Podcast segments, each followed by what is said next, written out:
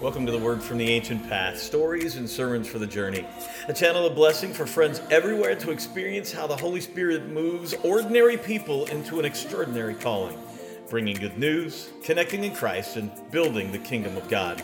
The Word is declared through the pastors and partners of Ancient Path Ministries, La Iglesia Volviendo a la Senda Antigua, founded in 2011 in Jovellanos, Cuba by pastors Jose Santiago and Yamile Cruz. I'm your guide, Pastor Kevin Job, and my wife Tani and I serve as chief connection makers and storytellers in the United States. Our team is dedicated to planting and nurturing churches and to spread the reach of the gospel. We pray you'll be blessed by these teachings and testimonies of what God has done and is doing in and through us. Hey, friends, last week on the podcast, we brought you the first part of the first sermon ever from David Santiago, the youngest son of our founding pastors, Jose Santiago and Yami Cruz.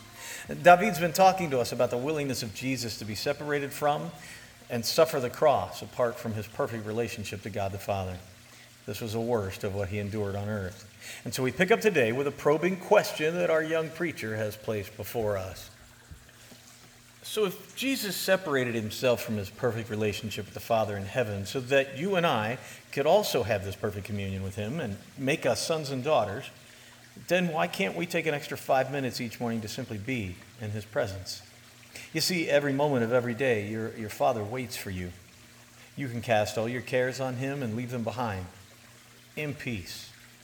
Get this, okay? Your Father is the one person with whom you never have to wear a mask. You don't ever have to pretend. He accepts you just as you are. I was listening to the preaching in church last Sunday, and something specific caught my attention. Here it is. When the prodigal son turned and started for home, his dad was already waiting. I picture him in the doorway of the house every day, and he's saying, I know he'll be back. Guys, the dad knew it his father was still doing all the other things that he had to do each day, but, but there he was at the door because he knew the son would see that he needed to come back home, and dad was waiting for that moment. And yes, Jesus said to the Father God, I don't want to be apart from you, but they need you. So then let your will be done. And he allowed himself to be deserted in that moment so that you and I no longer have to be separated from heaven. So, what an amazing opportunity that is for those of us who put our faith in Jesus. Because you see, the thing is, those who don't believe, they're not going to have that chance. In that, that little key moment, Jesus left his perfect union with God so that we might be in heaven and might never have to do that. Hallelujah. I mean, think about that. Think about everything that means. Uh, seriously, after hearing that, do you think there's any way that someone could tell you that you're not worth much? How can anybody rob you of your joy when you know that one day Jesus paid your debt on the cross? So be joyful.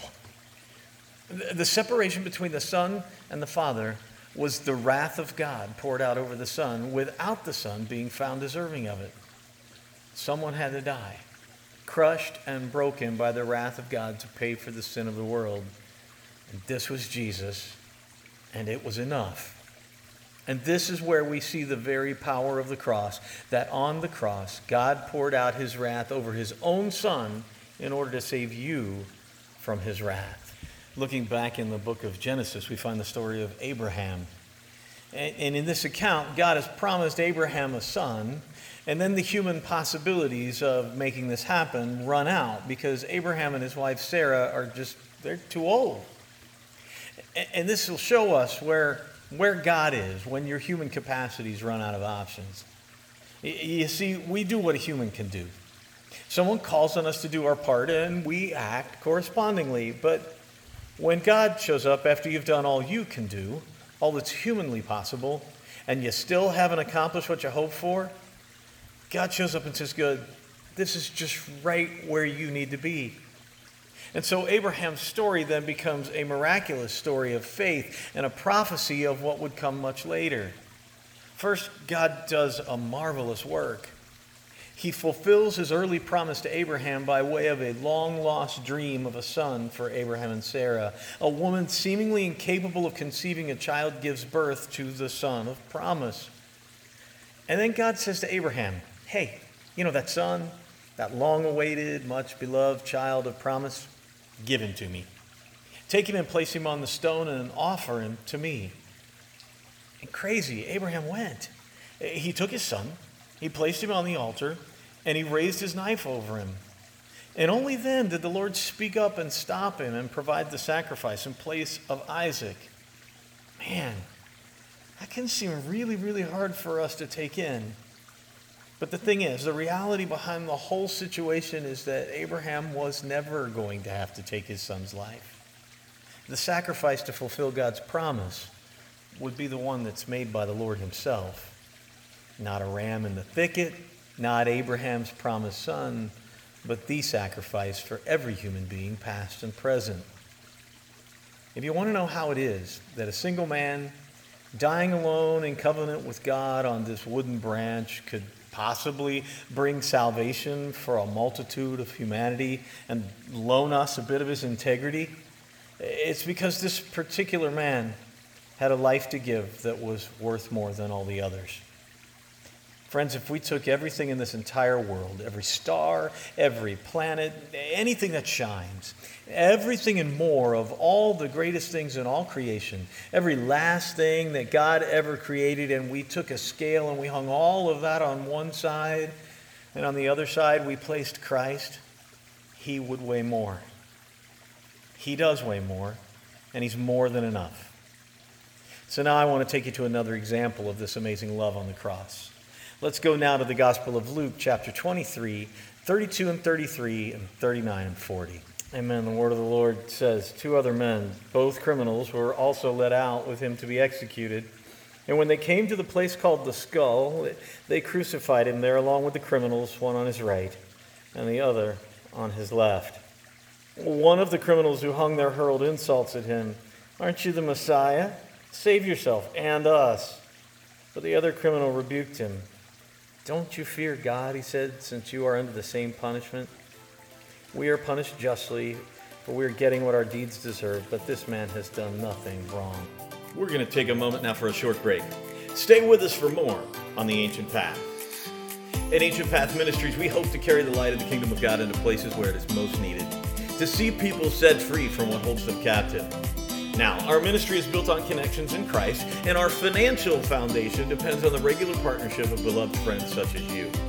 And if you'd like to be a covenant financial partner or contribute to the work of the ministry, I encourage you to visit our website, ancientpathministries.org. Check out the church in action and see how you can be part of bringing good news, connecting in Christ, and building the kingdom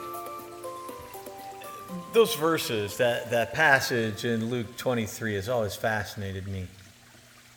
We read the lead in, but I'm talking about the part of the story that comes next. I mean, here's this man on a cross, and it could be that he doesn't really know who it is that's hanging next to him. But he speaks to Jesus, and he says, Lord, remember me when you come into your kingdom. And Jesus simply looks at him and says, Today you'll be with me in paradise. I love this passage for many things, but, but there are two main things. And the first is the faith that we see the faith in the thief whom we see crucified next to Jesus. I mean, this is a guy whose whole life has been seemingly lived in vain uh, for some sort of vain glory. It's a life people would have looked at and said, eh, What is this? But in this moment, he gets a real look at his own condition and he realizes what he's been, and he recognizes something in the one being crucified next to him, and so he makes this request. And then, second, there's this amazing mercy and grace of our Lord and Savior to look at him and declare to him that today you will be with me in paradise. I mean, think for a minute about everything Jesus was already dealing with. He's hanging there and he's suffering under the weight of all of the sin of all humanity and apart from God. And wouldn't you think that was enough? Isn't that a, sufficient task for the moment, everything he's doing? I mean, realistically speaking, of course it's enough. Imagine, though, that there Jesus is taking on all of that. It'd just be easy for him to think that doing anything for this poor guy next to him really wouldn't make much of a difference. And oftentimes we get ourselves to working on the things of God that take up our lives, and we think there isn't anything more for God to do in our lives, right? Preparing a little devotional is sufficient. Setting aside a day for worship is enough. But listen, no, no, no. we've got to start to understand that God has something more. And the guy on the cross asked Jesus to take action on his part. And in that moment, obviously saving the whole world was more than enough to be doing, right? But this guy, completely undeserving, but with his heart all in, simply asks, Remember me. Some time ago, an old man that we knew who has since passed away was talking with my mom and I about the thief on the cross next to Jesus. And he imagined this story. That man, the thief on the cross, he made his way to the entrance to paradise and he was confronted there by the 24 elders and they were ready to review his case for admittance. They asked, What are you doing here? Who are you? And he told them who he was. And they questioned him about what church he was part of, and he said, I don't have a church. And one of them asked him about the doctrine that he practiced, and he said, I don't know anything about doctrine or healthy doctrine. So they talked amongst themselves and they agreed that he must have done a lot of good works, and he told them, No. The fact is, I didn't do much of anything that was good. And then the elders questioned him again, and, and they said, Then how, how did you show up here and think that you could get in? I can imagine him reviewing all those questions and all the places of failure in his life. And his only justification was to say, That man next to me, there on the cross, just as we were about to die, well, he told me I could come in. And then Jesus told the man simply, You can come in. In spite of all the things that he'd done in the past, everything that had gone before.